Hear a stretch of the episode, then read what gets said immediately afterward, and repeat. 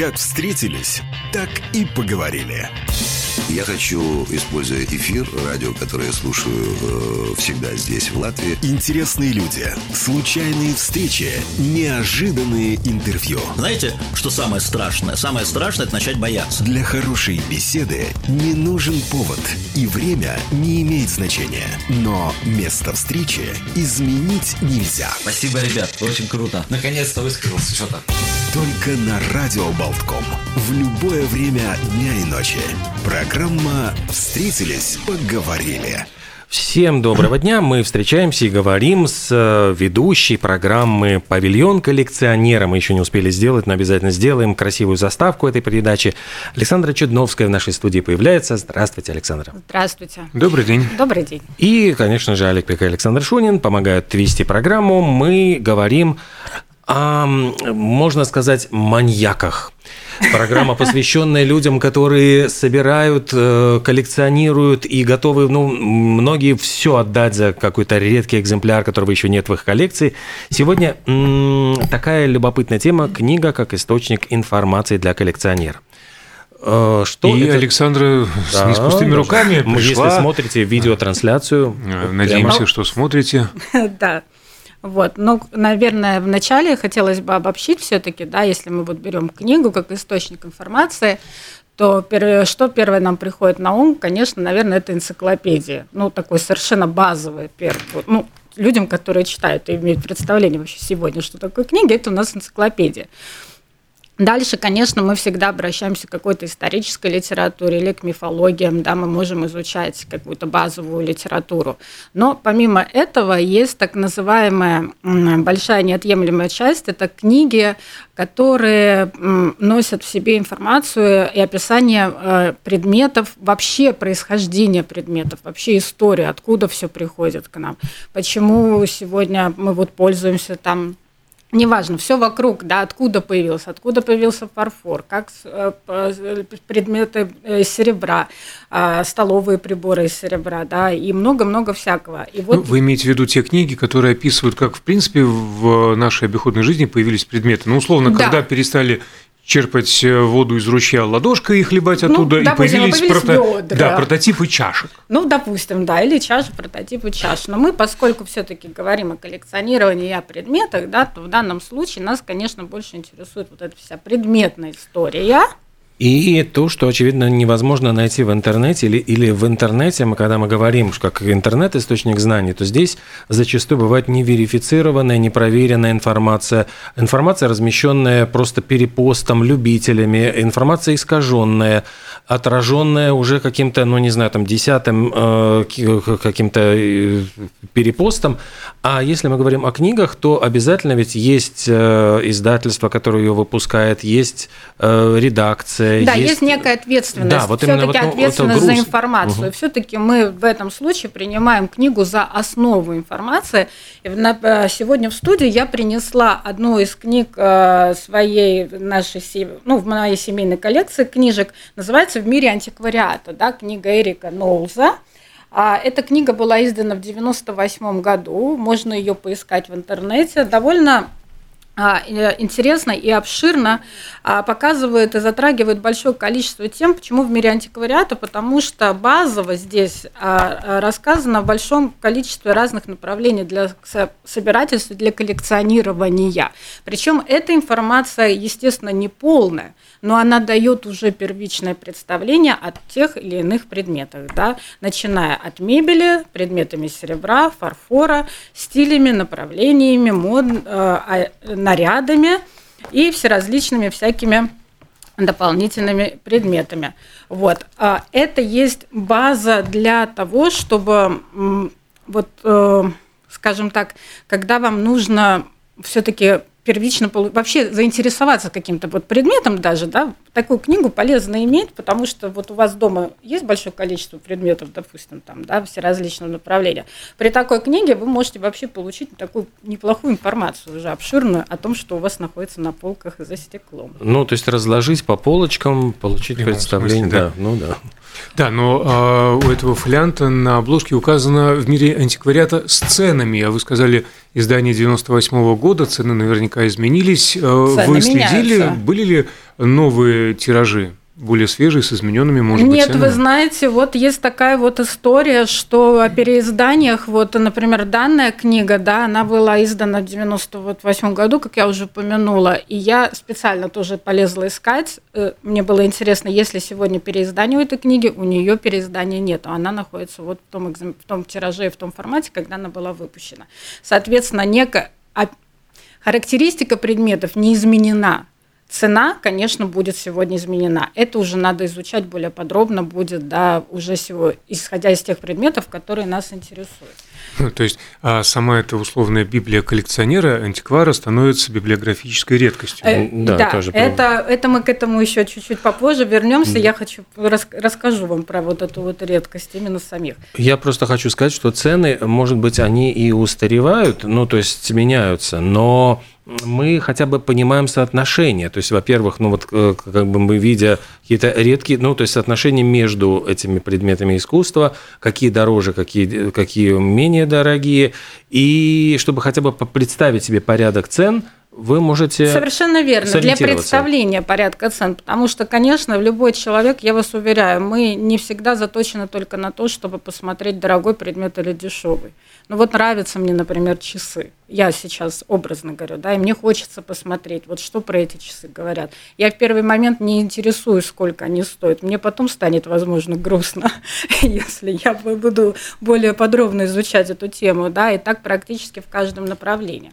Вот. Но возвращаясь к нашим источникам информационным, хочу показать еще один вариант не менее уникальных возможностей книги, где можно получить информацию, которая называется, например, «Тысяча лет озарения». И это история вещей.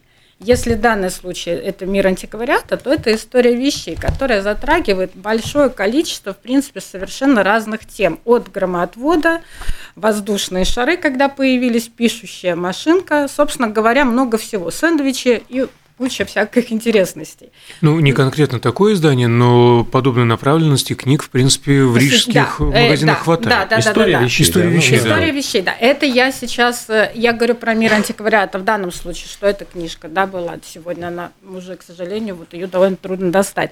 А вот история вещей действительно сегодня в книжных магазинах можно приобрести, и я как раз всегда за то, что лишним этой информации не бывает. Понятно, что все можно найти в интернете, но я всегда всегда я говорю, ребят, электричество и телефон не всегда может быть под руками, да, а книга у нас есть всегда на книжной полке, мы можем к ней подойти, открыть и прочитать. Тем более, что особенно вот когда она богато иллюстрирована, на хорошей бумаге и очень богатая и я бы сказала, что еще помимо э, самих оформлений, что меня особо привлекает, это, вы знаете, краткость информации. Да? Она очень, э, она, это не так, как, э, и понятно, что если вас заинтересует тема, например, часов, да, вы уже будете искать подробные энциклопедии, книги, они могут быть там 300 тысяч страниц, да, вы будете читать и вообще в этом повязнете, и хорошо, если дочитаете до конца таких книжках очень удобно как обзор, потому что вынуты главные тезисы, по которым можно понять вообще, да, есть смысл двигаться в таком направлении и вообще. Как То есть это скорее для тех, кто еще не определился с темой коллекционирования.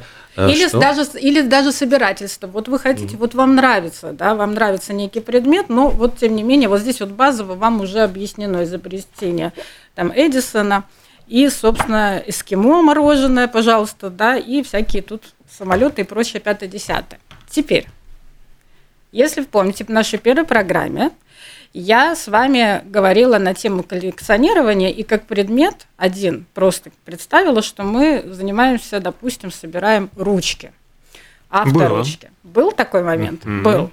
Готовясь к нашей с вами сегодня программе, рассказав, что книга источник информации, я авторучки не есть моя тема по, по направлению коллекционирования.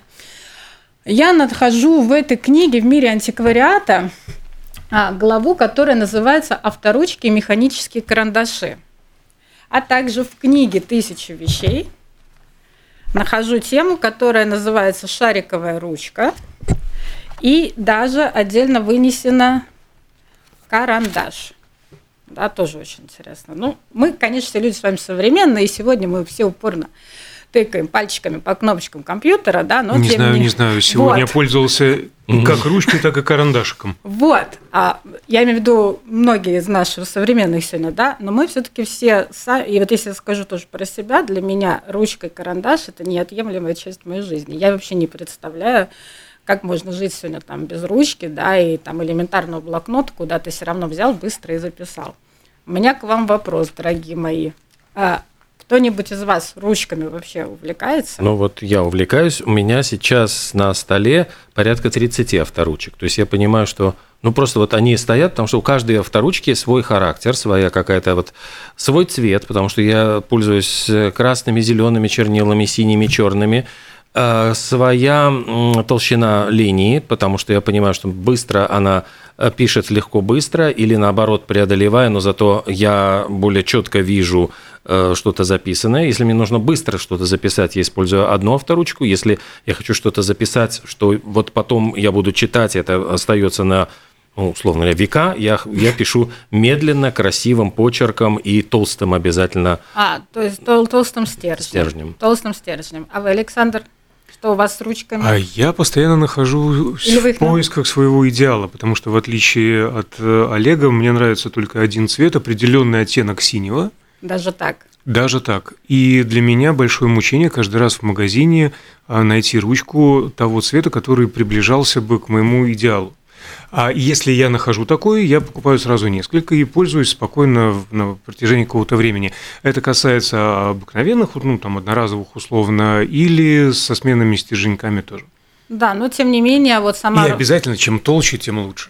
Ну, то есть там даже 0,7 для меня это А это, это кстати, я заметила, вот очень зависит от характера человека, да, действительно, есть кто очень любит тонкие стержни, да, есть действительно кто любит вот эту вот мягкость, тол, Чернильные, э, просто, э, ну, есть, есть, которые пишут чернильными, э, перьевые. есть перьевые, есть шариковые ручки, да. которые, значит, пишут, то есть у каждой абсолютно другой характер, и когда я захожу вот в магазин канцпринадлежностей, у меня такое ощущение, будто бы я попадаю на невольничий рынок, вот выбирая рабынь, вот как бы, э, поскольку, ну, простите, но вот тактильные ощущения, вот э, ручки да. вот доставляют мне просто какое-то, ну, не скучно эротическое, но во всяком случае вот наслаждение Ух, близкое к этому. Смотрите, на, на самом деле, как интересно отличается человек от человека восприятие, да. потому что я захожу в любой канцелярский магазин или отдел и чувствую себя не на неволичьем рынке, а, ну, условно, точно так же, условно, в раю.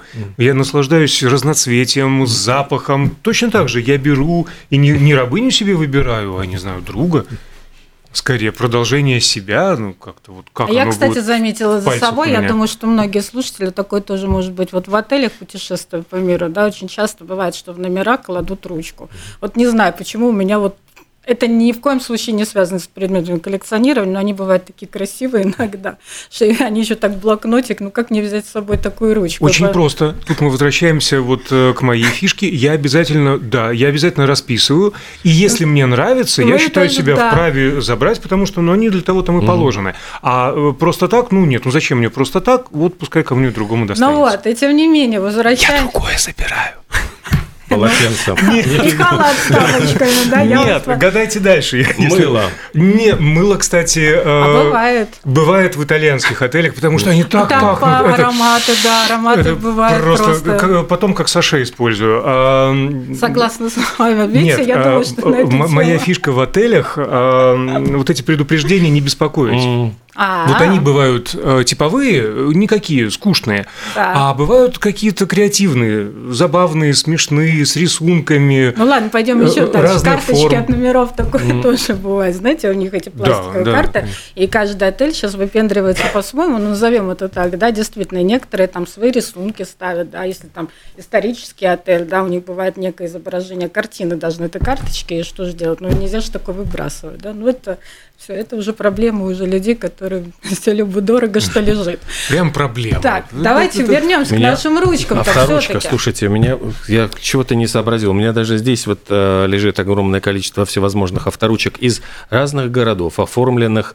э, да, под какие-то экзотических животных. Есть ручка, простите, хулиганская в виде среднего пальца, которую Почему можно начать показать. Нет, но если ее вот сжать, то там специальный микрочип, который выдает три ругательства на, на английском языке, причем, ну, вот э, по кругу. То есть, может, да, э, я не буду это здесь демонстрировать, но действительно такие ручки вот у меня тоже есть.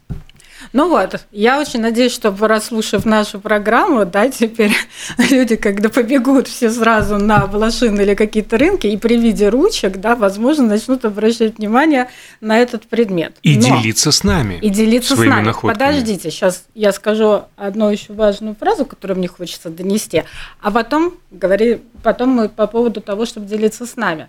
Ну, в общем, э, в этой книге вот про авторучки, да, вот по поводу короткой базовой информации, да, здесь просто там одной строчкой написано, что один из основателей шариковой ручки, да, будет Паркер, конец 19 века, да, это не значит, что сейчас все побегут искать эти ручки Паркера, вот, но здесь все красиво картиночками обозначено.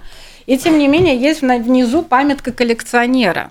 Прямо вот в книге вывесено. При покупке э, при покупке паркеровских ручек отдавайте предпочтение моделям Lucky Curve, а не моделям Streamline, хотя они не менее редки, и моделям West Pocket, появившимся позднее. Для меня как человека, который совершенно ничего в ручках не соображает, сейчас то, что я прочитала, да, является просто набором неких названий. Это же вызов сразу гуглить. Вот, смотрите, что я это за именно хотел сказать, теперь после этого практически, Паркер, что я и делала, готовила, готовилась к этой программе, я сразу а, стала набирать в Гугле, потому что мне очень интересно, что же такое Lucky Curve, потом этот стримлайн паркеровский, да, и, соответственно, этот West Pocket. Ну, об этом, вот, и теперь подводя итог, у меня есть предложение, как вы смотрите, может быть, среди наших радиослушателей есть кто-то, кто помимо вас, Олег, может быть, занимается тоже на собирательством ручек, и, может быть, у кого-то в коллекции или в наборе есть паркеры, нам могут рассказать. 67212 93 9 можно прислать свои координаты на номер 2 300 6191 или в Фейсбуке на вот нашем стриме. Да, про, именно про ручки. Написать вот, ну, тоже свои координаты, как вы можете присоединиться, может быть, откликнуться и принять участие в наших программах, рассказать про авторучки. Мы с удовольствием пригласим этого человека к нам в студию, и мы поговорим вот на эту тему, пускай нам действительно расскажет более подробно, потому что на самом деле, конечно, при наборе я уже тоже стала смотреть, это свои разные ценовые категории, это свои периоды выпуска этих ручек, да, это вот определенные модели и формы.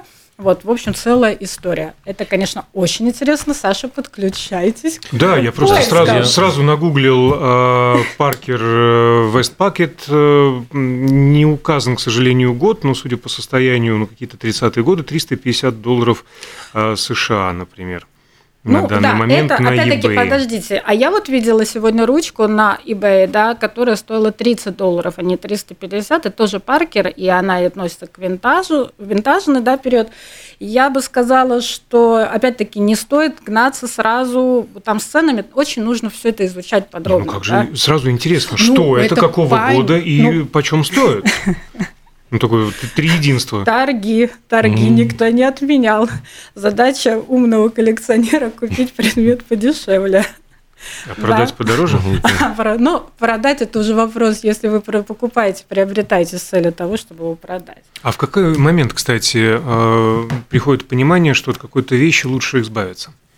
Ну, это Если зависит... она не особо дорога ну, вот, э, сердцу и душе как минимум, вот, а, как вариант на, своим, на своем опыте скажу. Первое, действительно, если есть аналог, дубликат. Бывает такое, что попадает предмет, который у тебя в коллекции уже имеется, и, собственно говоря, ты готов с ним расстаться скрипя зубами. Это проблема у коллекционеров, да, не так легко это бывает, но тем не менее. Тогда ты действительно интересуешься ценой, рыночной стоимостью такого предмета, ты даже можешь относительно его там по средней цене, в принципе, отдать. Да, опять-таки вопрос, если ты его держал в собственных руках каждый вечер, да, перед сном на протяжении всей своей жизни.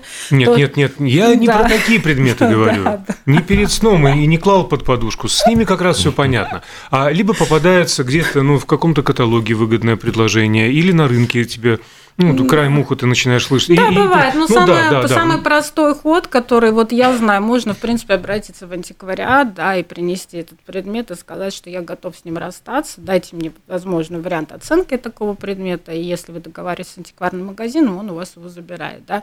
Конечно, вы можете, как дилетант, если вы этим не интересуетесь, попробовать выставить на тот же eBay этот лот, да, и попробовать, вот сейчас я типа заработаю. Но я вам скажу, что просто так не заработать, если этой темой не интересоваться. Можно не просто продать его практически в холостую, а можно по-умному, если э, немножечко эту тему там всю эту разгрести, об этом мы когда-нибудь тоже отдельно поговорим, можно этот предмет красиво поставить и выгодно его продать. И даже на этом чуть-чуть так и заработать. Если уж мы сегодня говорим э, больше об антиквариате, не то чтобы о коллекциях э, каких-то и собраниях, с какого момента начинается антиквариат вообще? Это определенный э, возрастной ценз вещи. Но винтаж 50-70 лет, да, все, что старше, это уже антиквариат. Соответственно, отсчитывайте назад.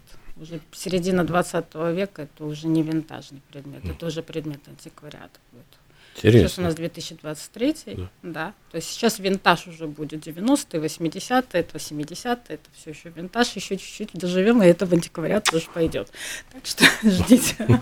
Старый бабушкин шкаф уже вот. может и, считаться и помимо еще хотела сказать, давайте еще к этим ручкам на перспективу тоже, да, мы ждем в студию, будем очень рады, если кто-то собирает. Есть еще вот целая удивительная вещь, это с, с, с карандашами тематика, да, карандашей, потому что вначале будет какая-то свинец, да, чем будет оставляться рисунок на бумаге, будет использоваться свинец, потом будет на такой элемент, как а, а, обнаружен как графит, да, который будет перерабатываться, появляется грифельный карандаш, который э, грифель, который помещается в оболочку, уже деревянную оболочку, и становится карандашом, собственно, все рисунки, графика, живопись, и все это делается, создается уникальным таким предметом, как карандаш, который, оказывается, тоже является предметом коллекционирования, если этот карандаш держал в руках кто-нибудь там. Ну, опять-таки, да, я всегда беру за большие масштабы, но можно и без этого, да. На самом деле это целая история, потому что они тоже уникальные, эти предметы, и я буду тоже рада, если кто-то у нас появится. Э, возможно, есть э, среди наших слушателей человек, кто собирает карандаши. Мне, например, как человеку, связанному с художественным миром, мне вообще интересно, чем можно руководствоваться, собирать карандаши. Но я знаю, что такая тема есть. Мой знакомый, э, ну не то чтобы собирал, он был тоже фанатом карандашей, и у него всегда была коллекция остро заточенных карандашей, которыми он там тоже записывал, делал пометки, а, подчеркивал. Я помню, любой преподаватель черчения являлся своего рода а, фанатом и даже маньяком карандашей, в том числе моя преподавательница в РТУ, когда-то был предмет инженерная графика, хотя это были уже 90-е годы, но еще преподавали э, черчение. Я помню, как мне э, преподавательница выговаривала вечно кривой почерк, неаккуратный.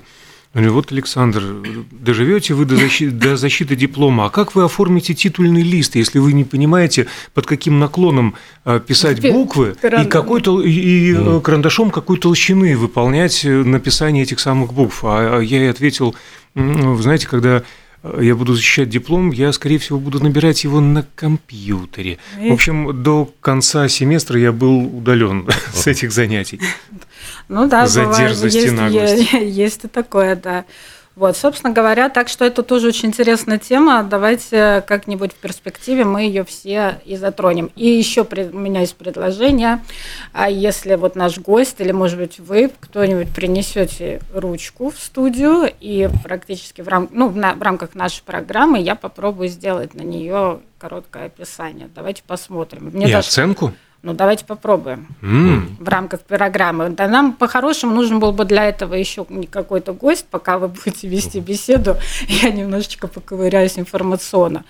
Не факт совершенно, что э, я раскопаю эту информацию в рамках этой передачи, потому что я хочу сразу сказать, как коллекционер, у меня есть дома предметы, как мы любим говорить на стопе, мы их ищем десятилетиями, да, пытаемся найти. А давайте на самом деле поставим а, такой эксперимент. А вот если эфире. мы можем поставить да. эксперимент, да, то я предлагаю, я всем вот э, попробую вам, как говорится, дать описание на некий предмет. Ну, в смысле, так. в данном случае у нас будет ручка. Давайте повторимся. Действительно, уважаемые слушатели, зрители, а, значит так, в рамках программы павильон коллекционера, мы устраиваем эксперимент с ручками шариковыми, перьевыми, какими угодно, а, винтажными или антикварными. Да. Если у вас есть некий предмет, который подпадает под это описание, а, предоставьте его нам, приходите в студию вместе с Александром, э, с Александрой, с Александром и э, Олегом. А, прямо в прямом эфире мы постараемся проанализировать, дать оценку ему.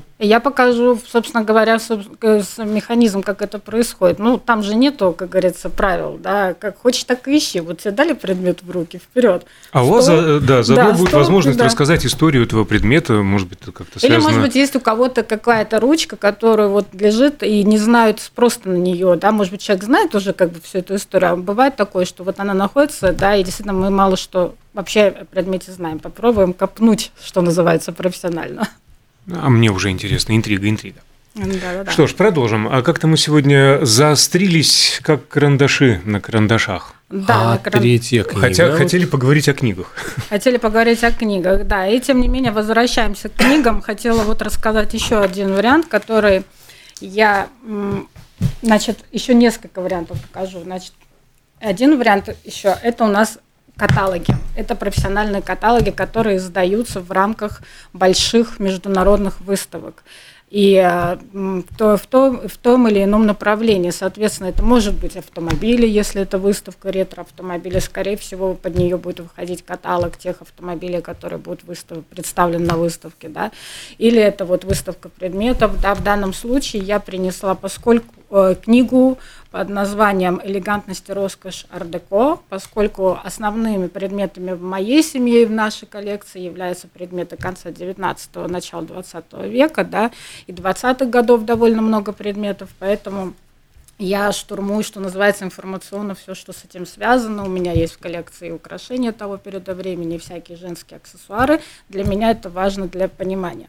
В чем преимущество таких каталогов? Том, что они дают обширно, да, они привязаны к выставке той, с которой они сняты, но да, довольно подробно здесь представлено описание предметов, то есть это своего рода исследовательские работы уже профессионалов, которые создают эти каталоги, да, э, которые помещают эту информацию вот уже здесь, да, она уже, как говорится, не с воздуха взята, да, она основана на базах уже больших там, информационных источников, и люди, которые этим занимаются профессионально, они, конечно, дают здесь уже более подробные эти описания. Опять-таки, это небольшие тексты, это в виде топиков, но мне позволяет э, ориентироваться, если в моей коллекции находится один или похожий предмет, я могу, глядя на уже вот этот вот предмет, например, да, сделать аналог, провести некую аналогию со своим.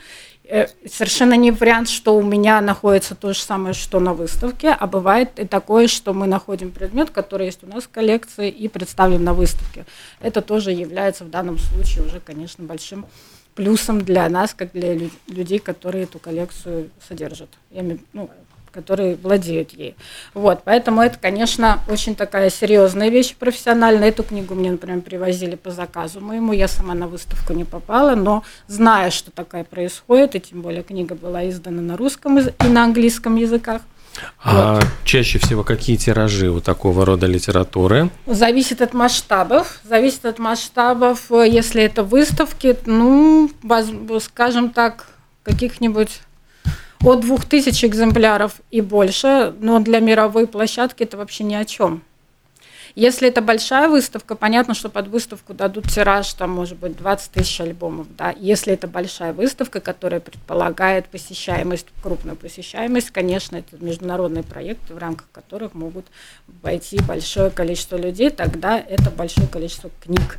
Если это, а, если это небольшие там какие-то выставки, это могут быть буквально единичные каталоги, и это улов если вы ее получаете. Но об этом надо знать, интересоваться, что в мире происходит, какие выставки, и практически покупать билет на самолет и лететь.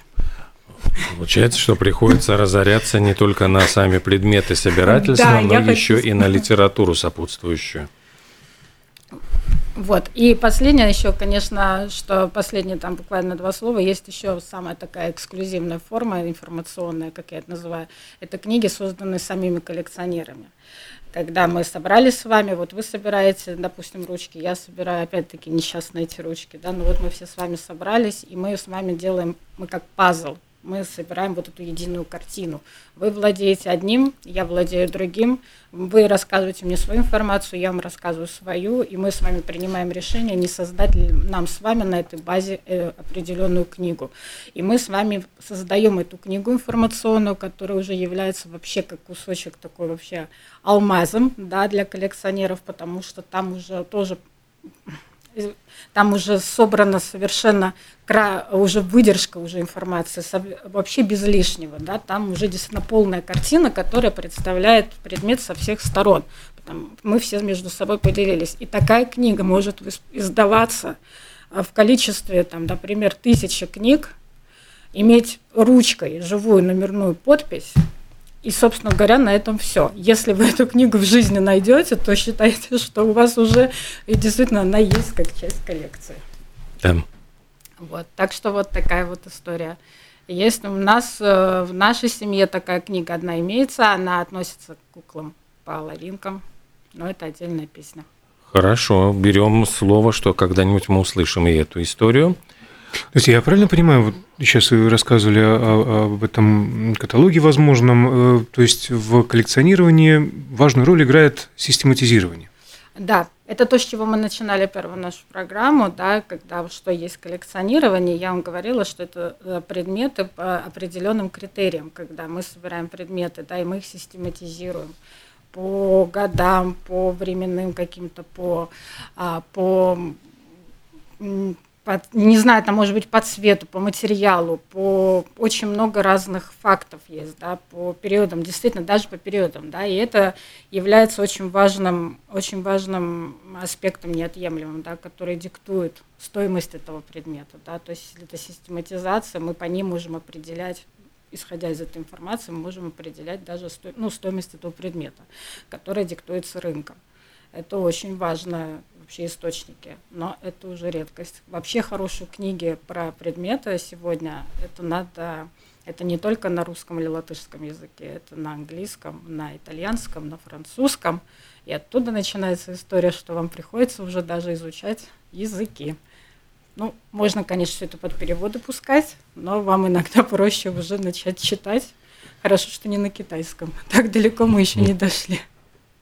Ну, все еще впереди на самом деле. Получается такая любопытная вещь, что коллекционирование – это а, во-первых, затягивает, во-вторых, открывает какие-то совершенно неожиданные у вас потребности, то есть, например, изучение иностранных языков, чтобы читать литературу на них. Разносторонне развивает. Да, развивает. Она в любом случае, да, вы понимаете, вот я говорю, даже а, даже если, если тебе нет особого желания, ты все равно в эту информацию погружаешься, ты начинаешь ее изучать. И самое, что ну, как удивительно, одно цепляет другое. То есть нету такого момента, на котором, что вы вот сейчас прочитаете, вам все понятно, остановились. Ну, будем считать, что тогда вас эта тема не зацепила. Потому что вот как вы сейчас тоже сразу стали искать одномоментно. Но если мы бы продолжили там эту тему углубляться, то мы бы искали еще долго, и потому что одно потянуло бы за другим. А Это потом, правда. А потом бы мы еще разобрались, а соответствует ли цена, указанная тому или иному предмету, или она вымышлена из головы, потому что многие люди оценивают свой предмет только путем того, что им вот так хочется, чтобы он столько стоил. Такое тоже имеет место быть. И если вы не владеете определенным набором информации, да, не предмету, который вас интересует, то я могу сказать, что вас можно облапошить, облапошить mm. на раз-два. Это вообще классика жанра, то, на чем работает большое количество вообще, что происходит в, антиквар... в антикварном мире и вообще в мире предметов. Вот, поэтому все-таки книга, да, еще раз, э, очень важная, неотъемлемая часть для как источник информации на сегодняшний день. Она просто номер один в любом случае для человека, не интернет. И еще раз напомним о том, что книга, любая книга – это груз ответственности редакции, издательства, то есть это все проверено, все а, выверены, и вероятность ошибок каких-то, не говоря уже о злостных каких-то введений в заблуждение, здесь ну, минимизируется. Сразу пример. Опять-таки сегодня вот с нашими вот этими ручками, прочитав про этот Паркер, полезла в интернет, нахожу статью, которая опровергает первое же предложение, написанное в книге ты вот только что вот ты читаешь, угу. прям можно сравнить текст А и текст Б, да, это так, а это не так. Ты думаешь, господи, а где же правда, да, в данном случае? А правда на самом деле все-таки я склоняюсь, что в книге будет правда, потому что когда я стала читать статью в интернете уже более подробно, что они, почему они опровергают, мне показалось, что они сами запутались в том, что они писали, и в результате в конце они написали то, что написано в книге. Но первая строчка. И поменяли мнение на 180 это градусов. Это не так, да. Ну, это, понимаете, это вот просто, ну, действительно, это это, а это, в свою очередь, постоянный анализ. То есть это нужно уметь анализировать. Без этого вообще никуда. Да, то есть тут немножечко включается еще извилины. А без этого, да, да. да, это очень важно. То есть получается, что коллекционирование способствует более критическому взгляду на мир, умению анализировать. То есть вот куда ни кинь, и опровержению фейк-ньюс. Но все время нужно думать. Вот что я скажу, да. Можно, конечно, не думать, да, как говорят, что если вы а вот действительно вот по прочитали, отложили, убрали, да и бог с ним, господи, совершенно можно жить без этого спокойно и счастливо и не интересоваться. Но мы говорим про категорию людей, которым интересно копать информацию. А если мы их затрагиваем, то это просто бесконечная история, которая не имеет конца. Да, по библиотеке, книги, интернет – еще раз обращаемся к нашим слушателям. Если есть те, кто хотел бы рассказать о своей коллекции, вот, ну, начнем со вторучек, но, может быть, у вас есть и какие-то другие коллекции. Вы просто можете или оставить свою информацию в стриме на, на Фейсбуке, на радио Болтком, или написать нам на WhatsApp 2306191. Пишите в WhatsApp 2306191.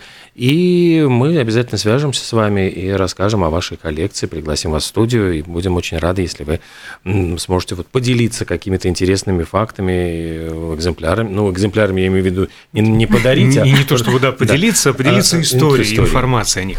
А мир э, коллекционирования, безусловно, безграничен, в отличие от нашего эфира. Да, мы... А, поэтому потихонечку, да, мы будем... Да, да, Александра, а, Александра Видите, Чудновская. Я еще даже говорить не начала. По-настоящему, да. Александра да. Чудновская, павильон коллекционера, а, владелица частного музея и соведущая одноименной программы на радио Болтком. Большое спасибо всем. До встречи через неделю. Спасибо большое.